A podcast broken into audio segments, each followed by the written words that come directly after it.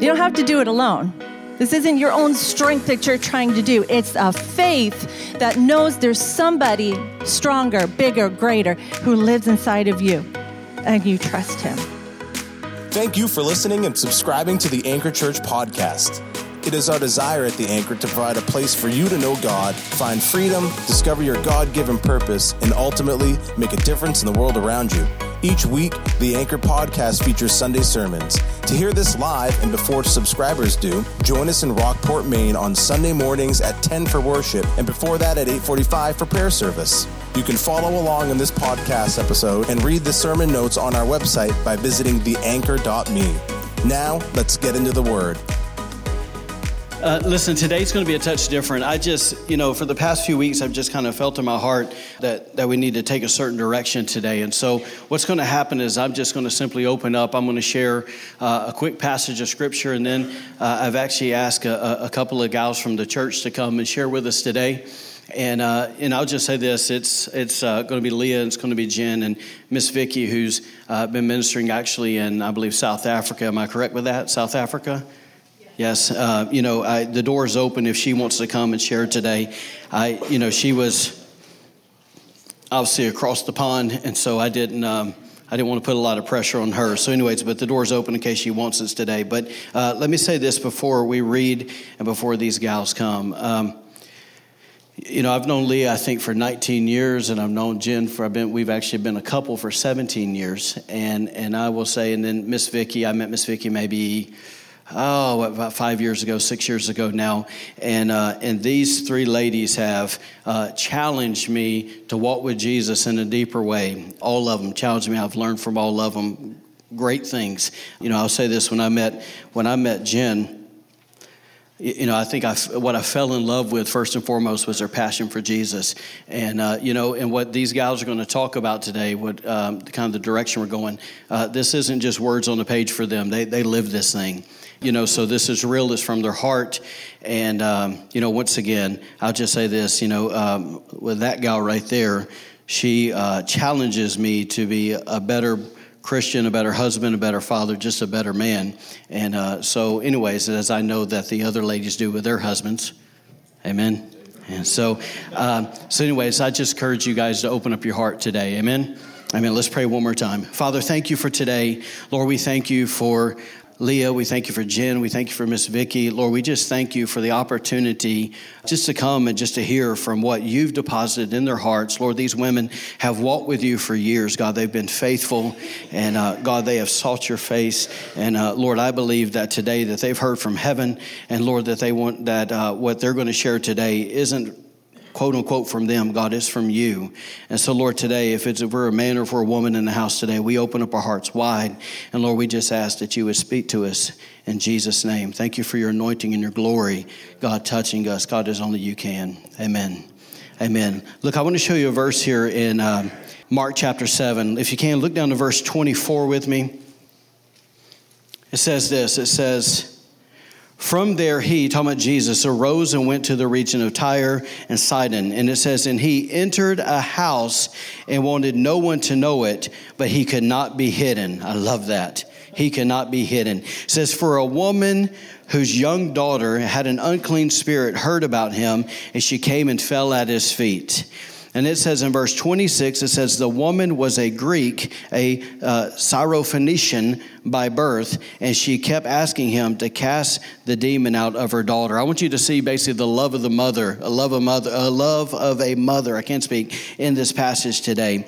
And then it says this, it says in verse 27, it says, but Jesus said to her, let the children be filled first. He was talking about Israel. For it is not good to take the children's bread and throw it to the little dogs. Now watch this lady's answer, or lady's response, because I believe most of us would have heard that and we would have walked out the room offended. Amen. Then it says in verse 28, it says, "And she answered and said to him, 'Yes, Lord, yet even the little dogs under the table eat from the children's crumbs.'" In other words, what falls off the table and falls on the floor, even they eat it. Now, I want you to watch how Jesus responded to this kind of odd statement, to be honest with you. And I actually want to go over to Matthew 15:28. You don't have to turn there, but here's what Jesus said. It's different than Mark's account. He said this. He said, "Oh, woman," or we could say, "Oh, mother, great is your faith." Can somebody say faith today? Faith. He says, "Great is your faith." Here's what I ask these ladies to do today. Just simply ask one thing for us, and I believe we can all receive it today, is simply this question. What are a few of the characteristics of faith? Amen? What are a few of the characteristics of faith? How many of you guys know we all need faith? The Bible says in Hebrews 11:6, "For without faith it is impossible to please God," right? "For anyone who is going to believe in him must come to him, believe that he is, and that he's a rewarder of those who diligently seek him." Amen? So Leah's going to come and share with us, and then we'll just kind of ride the wave and we'll see where it goes. Okay. What is faith? Let's turn to Hebrews 11:1. Faith is the confidence that what we hope for will actually happen. It gives us assurance about things we cannot see. That's what faith is. Faith is belief in something bigger, something greater beyond us. It is a deep down belief that can't be shaken. That's what faith is. Something greater beyond us, something that is way deep inside that can't be shaken. So what does it mean? What does it take to be a person, a woman of faith? What does it mean? Does it mean that they're superheroes? Does it mean that they're never shaken, that they never doubt, that they are always full of hope, that they stand on the knife's edge and they just, with all the uncertainties that come with standing on a knife's edge, they are full of hope and they move forward and nothing phases them? Is that what a person of faith is? Can be, yes. But honestly, to me, it is the person who stands on knife's edge. It is that person. And they're not always full of hope. And they sometimes doubt. And they sometimes don't believe. And sometimes they can't move forward. And they feel stuck. To me, it's the person who recognizes their inabilities, their shortcomings, the things that they're afraid of. And they recognize that. But they don't live in that. They surrender it. And they give it to God. As we prayed this morning, it was awesome this morning, awesome worship. As we prayed this morning, they're shaking in their boots. But they recognize that, and they don't get paralyzed by their inability or the fear that surrounds it. They don't allow that to paralyze them. Instead, they surrender it, and they persevere in spite of it, and the fear becomes paralyzed. And they persevere. To me, it is a step-by-step. A characteristic of faith is perseverance. It's a step-by-step, strength-to-strength kind of life. That's what faith is. Psalm 84:6-7 says, "Passing through the valley of weeping," or Baca, they make that place of weeping. They make that valley. They make that place a place of springs. The early rain fills the pools with blessing, and they go from strength to strength, increasing in victorious power. A lot of times we feel like we're going from failure to failure, or mess up to mess up, or struggle to struggle, and that's all we see. But the Bible says you pass through this valley, this place where you feel stuck, where you have your inability, where you know you can't do it. And you pass through, and you go from strength to strength, step by step, deep inside that you have this belief that's beyond you, that's greater than you, in somebody, in the one. And you go from strength to strength, increasing in victorious power every time. So I want to give you a few examples of some women in the Bible who many times these women didn't seem to be great women, a women of great faith. Sometimes their own actions didn't show that they were, or their life circumstances, they didn't show much faith. Sarah, Abraham's wife, she was surrounded by disappointments and doubt because everything around her, everything in her seemed dead.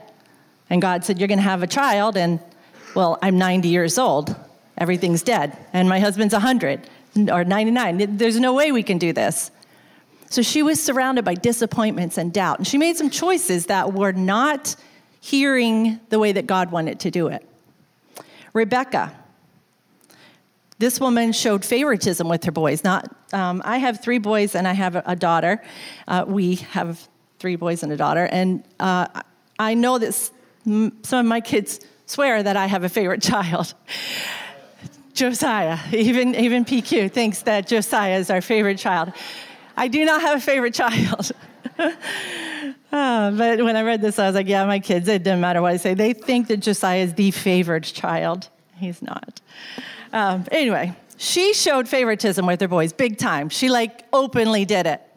And she taught her son Jacob how to deceive his brother and how to deceive his father.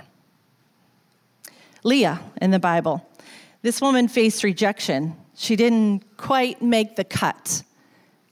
Jacob did not want her. He wanted her sister, Rachel. And I do have a sister, Rachel. So I grew up hearing sermons about this, and I did not marry Jacob. I married the man that wanted me. Anyway, so she faced rejection. She went through this.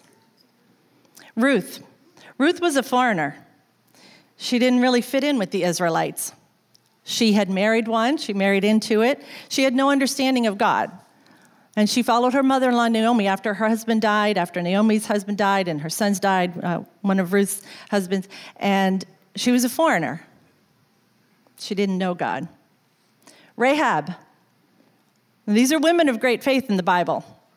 She was a prostitute in Jericho.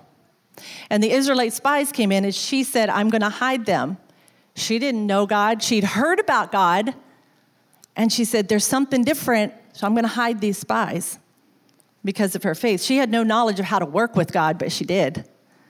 She didn't know what she was doing at that time. And Mary, the mother of Jesus. She was an unknown young girl who became an unwed mother. She didn't know how to navigate through that. But when the angel came to her and told her what she did, she worshiped and said, my soul will magnify you, God. Not knowing any of the circumstances, unknown things, reputation on the line. And these women, I don't know if you know the one thread that they have in common. These women are all moms listed in the lineage of Jesus. God chose these women to become moms to the men that down the line who brought about his glory through his son, Jesus Christ. These women who had inabilities, one of the things they had in common, and some of these women actually were listed in Matthew 1 in the lineage of Jesus. You usually don't find women listed in lineage, but some of these are. The one thing they had in common was their inabilities or their unqualifiedness, yet they had perseverance to not quit, to follow, even when Naomi told Ruth, you need to go back. I will follow you. Your God will be my God. To worship in the midst of unknown circumstances and to participate with God in spite of their inabilities and their unqualifiedness. That was faith. That was perseverance.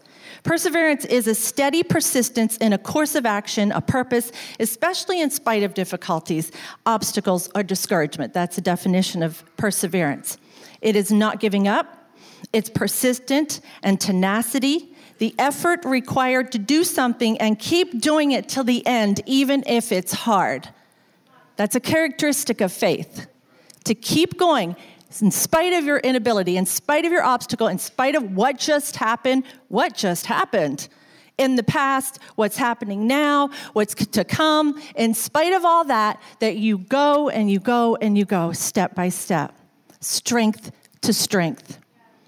So perseverance comes from the Latin word perseverantia, and it means to abide by something strictly. To abide by this, that no matter what you see, no matter what you hear or feel, something deep inside will not let you quit. You know there's a God who has a plan. You know there's a God who sees the bigger picture, even if you're not sure or even if you don't believe there's a bigger picture. because you only see through a telescopic lens, and God has a panoramic view. And you don't quit. And you trust him to lead you in that perseverance. 2 Thessalonians 3:5 says, "May the Lord lead your hearts into a full understanding and expression of the love of God and the patient endurance that comes from Christ." You don't have to do it alone. This isn't your own strength that you're trying to do. It's a faith that knows there's somebody stronger, bigger, greater who lives inside of you, and you trust him. So last week, Pastor Quentin talked about, I think it was last week, kind of marrying the natural to the spiritual, and kind of sometimes things that happen, the natural kind of relate to the spiritual, vice versa. And so I wanted to give you a picture this morning of something in the natural that really relates spiritually to this perseverance. A very personal example that our family had. It was the Mount Katahdin climb. A few years ago, I think I had just turned 50. A few years ago, my brother-in-law and his family, they climb Mount Katahdin every year, I think. And so, you want to climb? Sure, I can climb Mount Katahdin. I like doing that, whatever. I thought I did. I didn't know Mount Katahdin like I know it now. It's the first time for me to do anything to that capacity. So I kind of prepared ahead of time, you know, a few weeks, maybe a month before. I went walking and running, you know, prepare yourself, stamina, all that kind of stuff. Made sure that our backpacks had the right kind of food so that we would be nourished along the way and all that kind of stuff. I didn't fully know what it entailed or what it would take. So me and Brian and Austin and Noah and Micah and then Stephen and my brother-in-law and a few others went, big group of us. So we climbed all the way up to Baxter's Peak, highest part, had a great lunch. You know, I packed the right things in the backpack. I was prepared in that way. I had climbed up the mountain, up to Baxter's Peak with my backpack on, did it, you know, kind of by myself. It was good. And we felt on top of the world, as you could see the next picture. That was part of the view. Felt like, look, this is amazing. This is a walk of faith. Oh, I'm so glad I serve you, Jesus. You know, this is how spiritually we're like, yay, yes, I can do that. Yes, I can step out. And I was full of faith that I could do anything. And even though that was hard, it wasn't so bad. Like, really, it wasn't so bad. What's another few hours? Just going across the mountain now, and I'm going to go down the mountain. What can be so bad? That was before I was literally on the trail called Knife Edge. There is a trail called Knife Edge. And here is what it looks like. Part of what it looks like, okay? And the next part, the next picture, that's my foot right there. Looking down, I don't know where that was. Could have been halfway through. Could have been the point when I was ready to die. I don't know. But I was like, oh, what have I done? I don't know. So literally, I'm on this trail. It definitely was not what I had envisioned. Definitely not what, when I first started out. This walk of faith isn't always what you envision when you first, we envision things the way they're supposed to be. Spiritually, naturally, doesn't work that way. Not because God's a mean God, it's because he has a panoramic view. He sees the big picture. We only see this part. So we think how it should work here. And he says, but if it works that way, then you will miss all of this. So characteristic of faith is perseverance in what he sees, not what you see. Knife Edge Trail can be what life feels like many times, no matter what season of life you're in. I was looking for perseverance quotes, and this one came up. Perseverance is the hard work you do after you get tired of doing the hard work you already did. Newt Gingrich. The hard work you do after you get tired of doing the hard work you already did. That was a real example of that for me. Not even halfway through, I was done with this climb. It was more than I thought I could handle because it wasn't a hike anymore. To me, it was extreme mountain climbing. And I actually got really mad a few times at the people who run this mountain and don't put signs saying, do not climb if you don't know how to extreme mountain climb. and why they didn't say, you know, all that. I mean, I was mad. I was like, why would anybody let someone like me climb this mountain? That is actually what I thought. I think I said it out loud a few times. Why? I was not full of hope, and I was not full of faith at all. I have 1 minute left. Yeah. Perseverance looks like continuing on. What were my options? Stay on the mountain and let a helicopter come save me? I actually thought about it. I'm not kidding. I actually thought about it. I thought I could just say I can't do it. I mean, these guys could carry me maybe, but I actually thought about it. That would be costly, though. But it's step after step, knowing there's a way out and off the mountain, I will make it in spite of my inabilities and in spite of my unqualifiedness. Perseverance is surrendering your urge to control the situation and letting it go. I couldn't control that, and I had to trust. Perseverance is asking for help. My brother-in-law, different ones throughout the time, I think Stephen did, carried my backpack for me, because by that time, my backpack had come off. I couldn't do it anymore. They carried it. They kept telling me. My kids and Noah and Stephen and all those, they were running back and forth, like way down the mountain, coming back. I'm like, oh, my God, what are you doing? But they were coming back. How can you do this? So they checked on me, told me I could do it. They pulled me up and over, pushing me underneath, pulling me from above. I'm not kidding. And when I was paralyzed on the side of the mountain, and I truly was paralyzed with fear, I faced things in myself that I didn't know I had. Spiritually, this is what happens on a walk of faith. But it's good. They let me walk on their back, literally. My son, Micah, there was this huge thing going down the mountain, and I just was so tired. I had nothing left. And he comes over, and he kneels down, and he says, walk on my back. So I walk across his back. Literally. That's perseverance. You ask for help. But even with the help, I had to, from somewhere deep inside, have the faith that I could move forward, that I could do what I set out to do, what I've been equipped to do, that many people have walked this before me, and they made it. I didn't see anybody laying there or bones. They made it, everybody, and there's lots of people who do it. Perseverance is a characteristic of faith. I'm almost done. No matter what you feel inside, you won't quit. And here's some of the things that you might feel inside. I don't even know what that means, but that's what I felt inside. I felt like, oh my God, what have I done? You can keep going. I felt happy sometimes. I did, because I'd come across the thing. I was like, hey, I did it. I made that spot. And then I'd look over across the next pile. And that's what I would do. Not kidding. Walk of faith. These are the motions that you have. Okay, you can go to the next one. And then I felt like I'm a ghost. Everything out of me is gone. Then I was happy again because I made it to another spot. Then I was like, what do I do now? I can't do this anymore. That's what I really felt like at the very end. Death has come. That walk of faith, though, it cost us. We had to pay for extra night at the hotel. We missed work the next day. My toes were so bruised because of that walk, that awful, but 2 toenails fell off a month later from that journey. Costly. Definitely took way longer than the allotted time, anxiety, but I did it. I actually did it. I was on top of the mountain. I actually did it. I climbed Mount Katahdin. I went across Knife Edge. I did it. Perseverance helps you accomplish things that seem impossible. That's what we went across. Seems impossible, but perseverance helps you.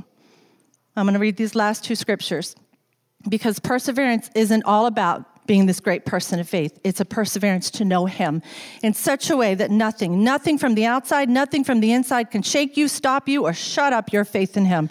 Your trust in him and in knowing his intense and immense love for you as his child, because he's made his heart our home. We read it this morning, sang it this morning. He invested in us because he knows we're worth it.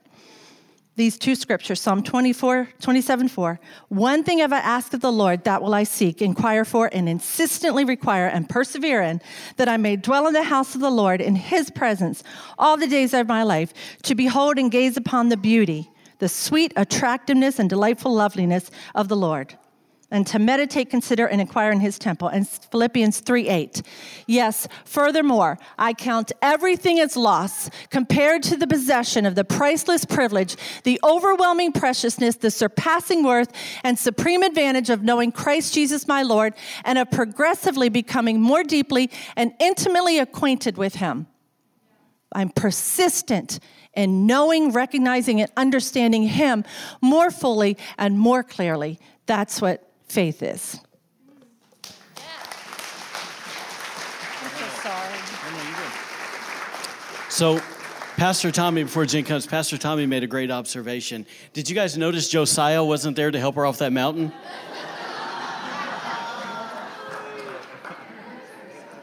By the way, the favorite son is moving here in like 3 months.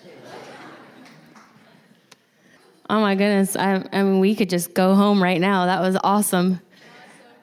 Faith does not quit. It perseveres. I love it. So faith perseveres. It doesn't quit. It doesn't give up. I want to talk about another aspect of faith, and that is trust. Dun, dun, dun, the big T word. I can see you squirming in your seats already. It's okay. Relax. You know, trust is not always as terrifying as we make it out to be. But trust can be scary, but it doesn't have to be. In Hebrews 11:6, it says that without faith, it is impossible to please God. That's scary right there. Like, oh my goodness, if I don't have faith, I can't please God. But, you know, I want you to know that God never requires something of us that he hasn't already provided for us. In Romans 12, verse 3, it says that God has given to each a measure of faith. Can you guys say, I have faith? I have faith. All right. I like it. So go ahead and breathe. God has given you a measure of faith, and so you can use that faith and you can please him. Amen? All right. In Matthew chapter 17, verse 20, Jesus is talking to the crowd, and he talks about their little faith. And he's ministering to them and talking to them, and he talks about how, you know, if you had faith, even the size of a mustard seed. Have you guys seen a mustard seed? You can like barely even see it. The thing's so small. I mean, he's talking about if you had faith the size of a mustard seed, you could say to this mountain, move, and it would be gone. But then he was talking about their little faith. I mean, it must have been microscopic. You couldn't even see it, you know, like, but he's like, if you have this faith, and he references mustard seed, it's so small. It's like the size of the end of an ink pen. It's crazy. But the thing about that is that faith, just like a seed, can grow. And it's funny because I saw the other day this quote, and I don't even know if I knew I was speaking yet, but it says, faith can move mountains, but don't be surprised when God hands you a shovel.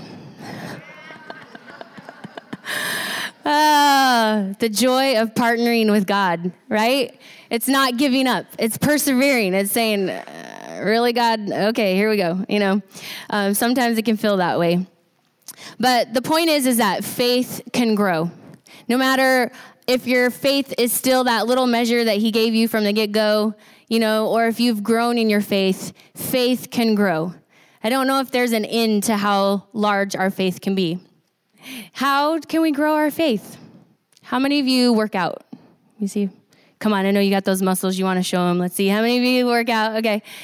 Just like our physical bodies, how if we persevere and we put in the effort and we put in the work, we can grow our muscles, right? So it's the same with our faith. It takes action. And so here are just some short ways that we can grow our faith. By hearing. In Romans 10:17, it says that faith comes by hearing, and hearing by the word of God. So by hearing the word of God, okay? Also by believing. What do we do when we hear the word of God? Do we just ignore it, or do we believe it? And that reference there is talking about when we confess with our mouth and believe in our heart that we will be saved, because that's what the Bible says. The Bible says, if you believe in your heart, confess with your mouth, you will be saved. Well, if you believe what it says and you do that, then guess what? You are saved, okay? So hearing the word of God, believing the word of God, and by praying. In Jude, this is like one of my favorite scriptures, Jude verse 20. It talks about building yourself up in your most holy faith by praying in the power of the Holy Spirit. And the fourth one that I have here is by acting. James 2:16, it says, faith without works is dead. There has to be work involved. There has to be action on our part. Faith can grow, but it has to be by choice. If we just have our faith and we just sit there, we never use it. What happens if you've been to the gym like for a year and then you say, twisted my ankle, I'm not going, whatever, and you don't go? What happens to all your muscles you've been working so hard on? They start to go away, right? So if we don't use our faith, then it can be small. It can start to shrink and fade away. So we get the choice to grow our faith or not. And I love it that, when God gives us choice, I love that he didn't create us as robots just to do all the right things and say all the right things and do everything he wants us to, right? Sometimes we might be like, today I wish I was that robot, so it would just happen. But he didn't do it that way. He gave us free will. And so he gave us choice, right? But I love God because whenever he gives us choice, it's almost like multiple choice. How many of you in school, you're like, yes, multiple choice test, right? It's like, hallelujah. Okay, I know. You're looking at, and then God, so he gives us like multiple choice, right? But then he like gives us the answer. I like it in Deuteronomy chapter 30, verse 19 and 20, he's talking about like, today I have set before you life and death, between blessing and cursing. Now I call on heaven to witness the choice that you're going to make. And he says, but choose life. He sits there. Here's the multiple choice. Life, death, but choose life. He makes it really clear and he sets that before us. Okay. And he doesn't require anything from us that he doesn't give us the ability to do, right? One of the biggest choices that we can make as a person of faith, and remember, you have faith. Can you say, I have faith? God has given you faith. One of the biggest choices that we can make as a person of faith is to choose to trust. Okay, so I want to look at the meaning of faith really quick. I think they have it up here. So faith is the confidence or trust in a person or thing.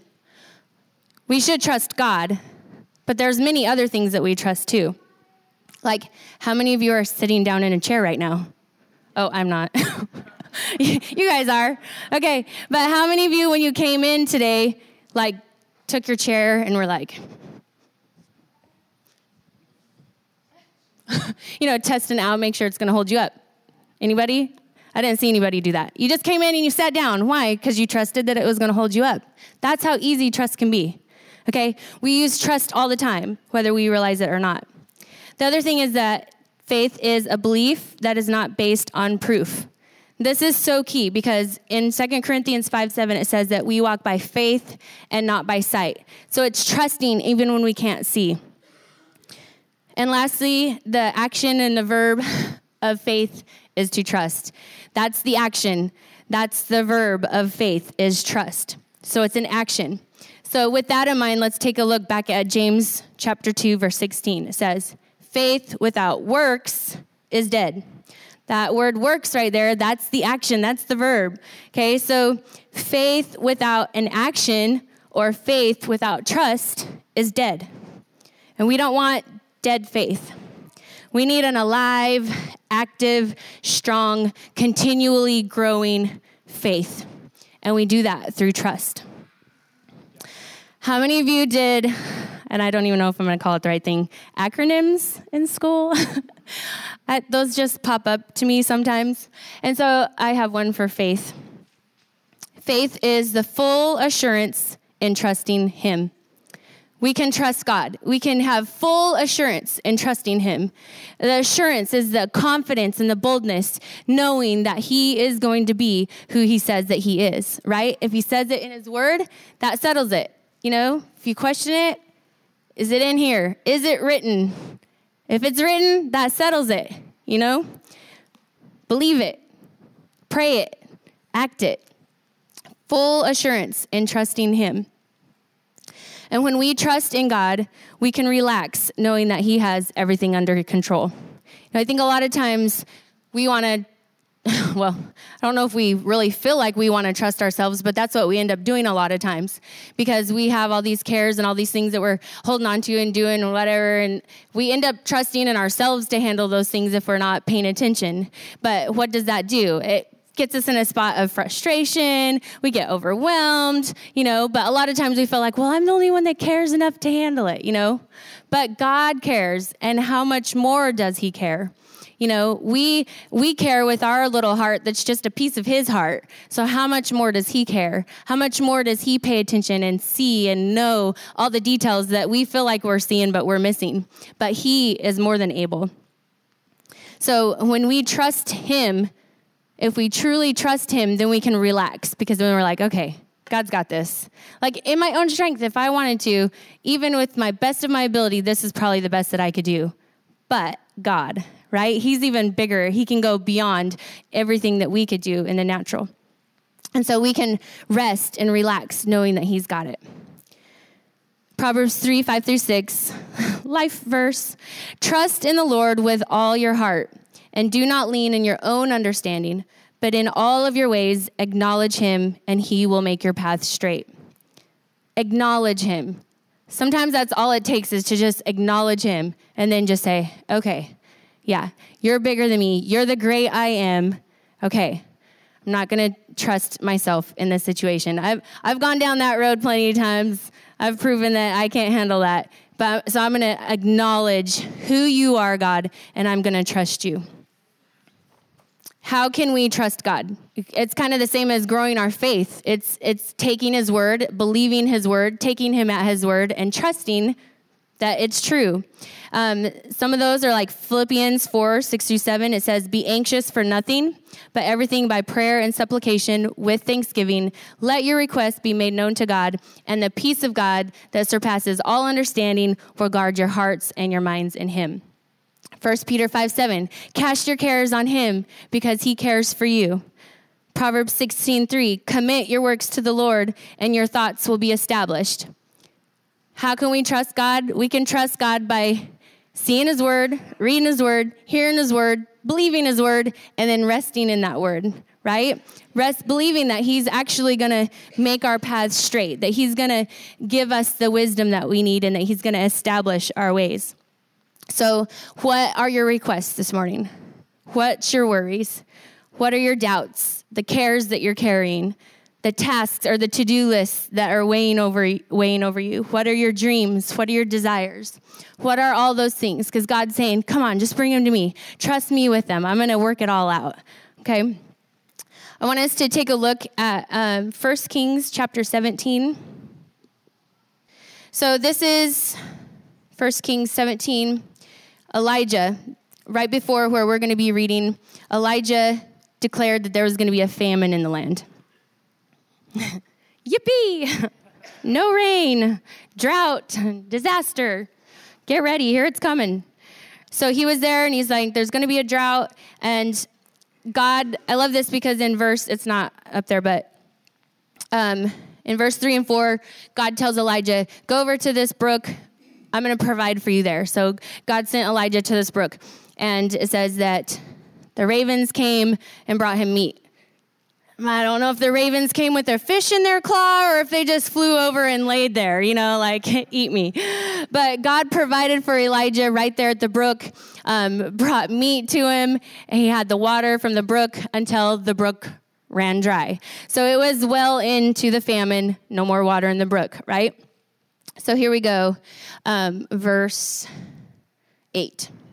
Then the word of the Lord came to him, Elijah, saying, arise and go to Zarephath, which belongs to Sidon, and dwell there. So God wanted him to dwell there. He wanted him to stay a while. He's like, I provided for you by this brook, but now it's time to move on over here, and I'm going to provide for you there. He says, see, I have commanded a widow there to provide for you.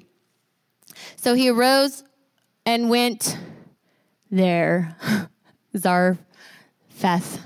I don't know how to say it. And when he came to the gate of the city, indeed, a widow was there gathering sticks, and he called to her and said, please bring me a little cup of water, bring me a little water in a cup that I may drink.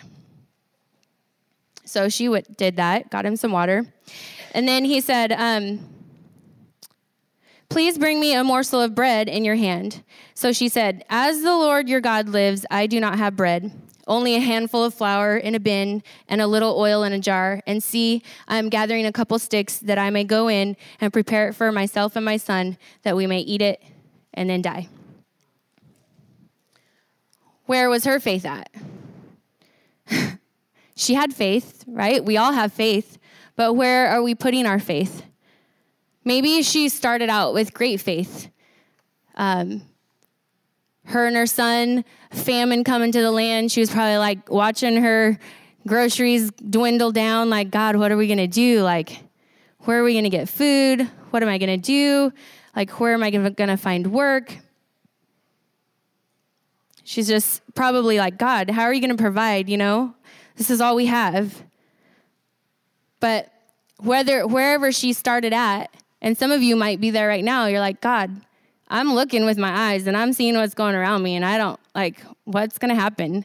Like, I don't have the answers. Yeah, this is what's going to happen. With our own understanding, we figure it out, right? She's like, last meal, we'll make it a good one and then see you later. Peace out. We're going to die. And see, it doesn't tell us if, like, God told Elijah that he had already told the widow that she was going to provide for him. But she didn't seem like she was like, oh, God gave me the word from the Lord, and I'm going to provide for you. Like, I don't see any food, but, you know, we're going to make this work. She was like, okay, here's some water. But then when it came to the food, she was like, sorry, like, we're out, you know. This is it. So Elijah said to her, do not fear. Go and do as you have said.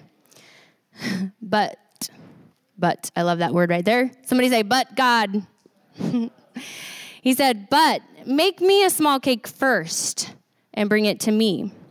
And afterwards make some for yourself and then for your son. For thus saith the Lord God of Israel, the bin of flour shall not be used up, nor shall the jar of oil run dry until the day the Lord sends rain on earth. What did she do?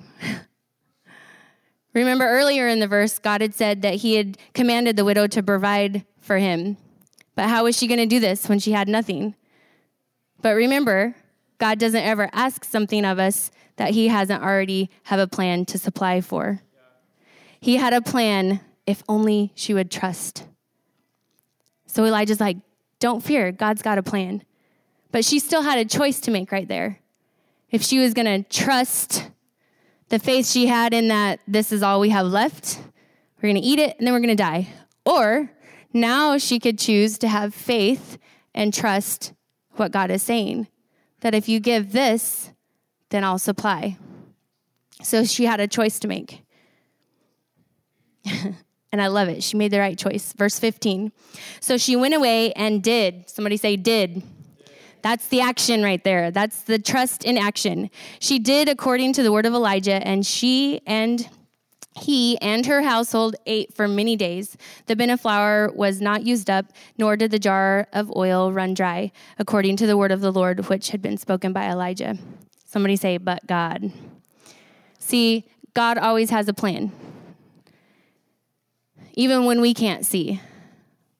But the faith don't live by sight. We don't live by what we can see, but we live in trust in our God, because our God is a big God and he's a great God. And he has a plan, even when we don't even know we need a plan. And so he's already gone before us. He's already made a way. And so all he asks of us is to trust, to take action. When sometimes faith and trust in God can look like sitting and doing nothing and waiting on him. But other times it takes action. It takes the perseverance. It takes doing the mundane. It takes getting up and doing it whether you want to or not. It takes some tenacity to trust God, even when we can't see, because most of the times we can't see. The times that we do get to see, it's like, woo, jackpot. Okay, I can trust you. Yeah. Look at that. There's a bridge right there. And when he's like, step out, and there's nothing there, you're like, are you sure, Lord? Are you sure? Knife's Edge, are you sure? God doesn't want us to see our something as just something. but as an opportunity to see him move on our behalf. He wants to prove himself to us. So what is your something? What is your something? It's an opportunity. If you'll just say, God, I trust you. I trust you. So will you trust him this morning? Will you trust him with your circumstance? Will you trust him with your family? Will you trust him with your heart? Will you trust him with your something? You have the ability to do so because he gave you faith. Say, I have faith. I want you to know you have faith. And whether you have little faith or faith the size of a mustard seed, you have faith. And if you will begin to use it and you will begin to say, okay, God, this is not much. It's just my little something. It's just my little something of faith. But I'm going to trust you. And if you begin to step out in faith and in trust and say, okay, God, well, right here in your word, you said that you would provide. Right here in your word, you said that I could have peace. Right here in your word, you said that I could have joy and walk in love. And if we'll begin to just step out and trust him, whatever it is, then that faith is going to grow and he's going to meet you right where you're at. And you're going to be like, whoa, you really did it, God. You really did it. And every time that he really does it, your faith is like, whoop, whoop, whoop. It just keeps growing and growing.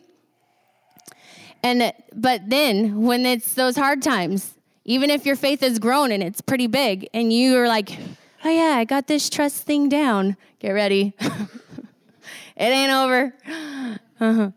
Just when you think, okay, God, yeah, I'm trusting you. Then he's like, you got to trust me some more. All right. So what is your something? Don't just look at it as something, but look at it as an opportunity to say, God, I trust you, and watch him move on your behalf. Amen. All right. Give it up for Miss Vicki.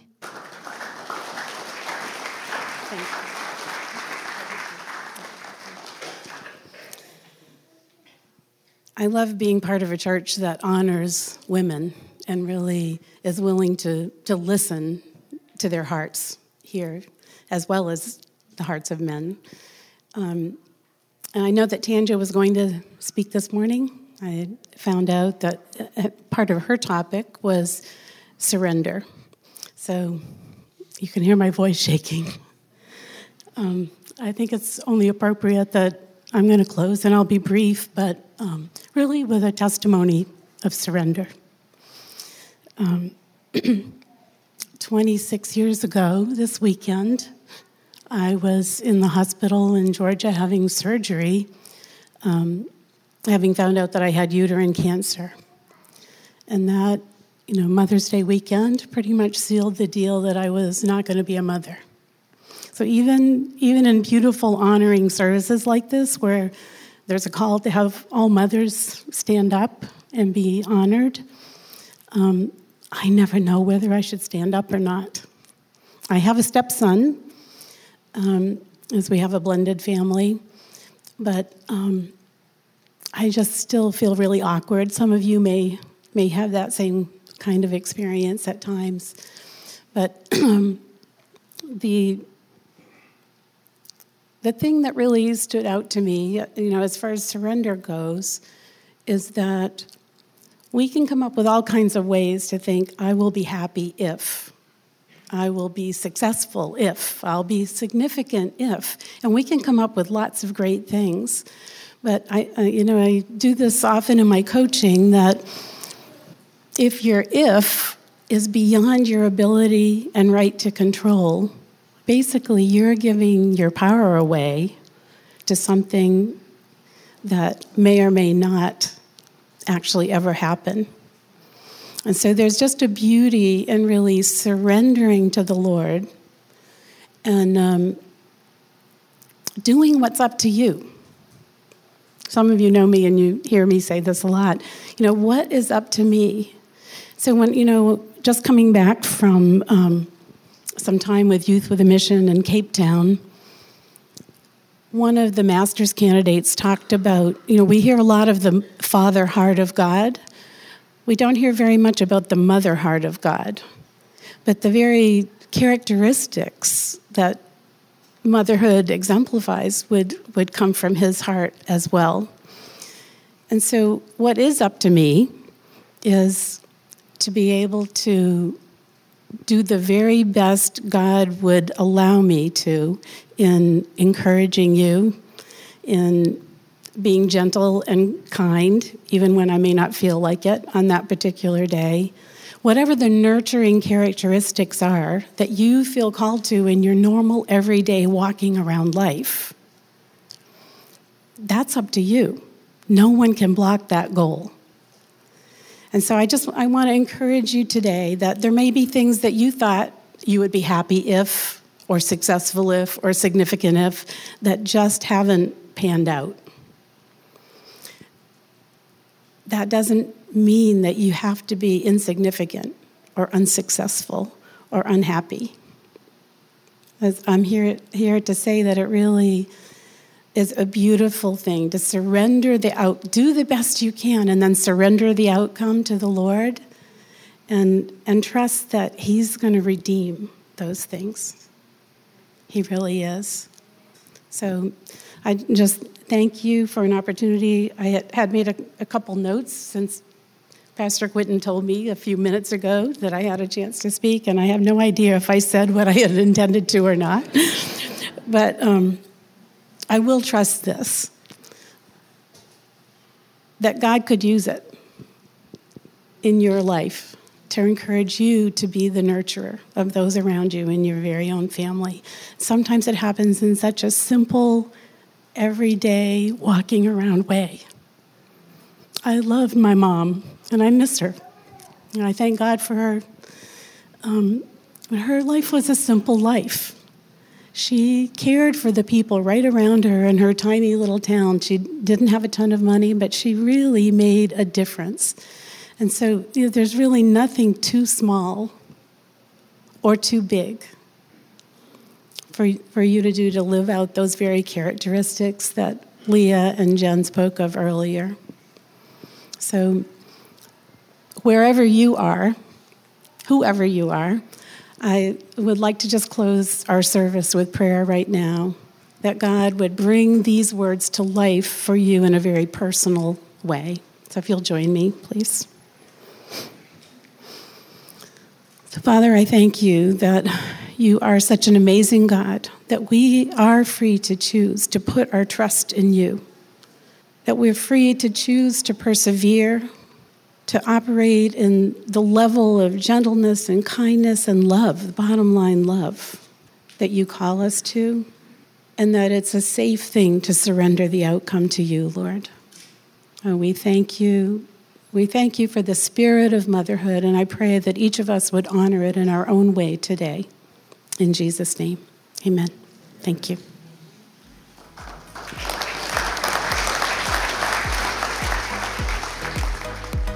Thank you for joining us today. Be sure to follow us on Facebook and Instagram for encouragement in your walk with God and to receive updates on events happening at The Anchor. Have a great week, and God bless.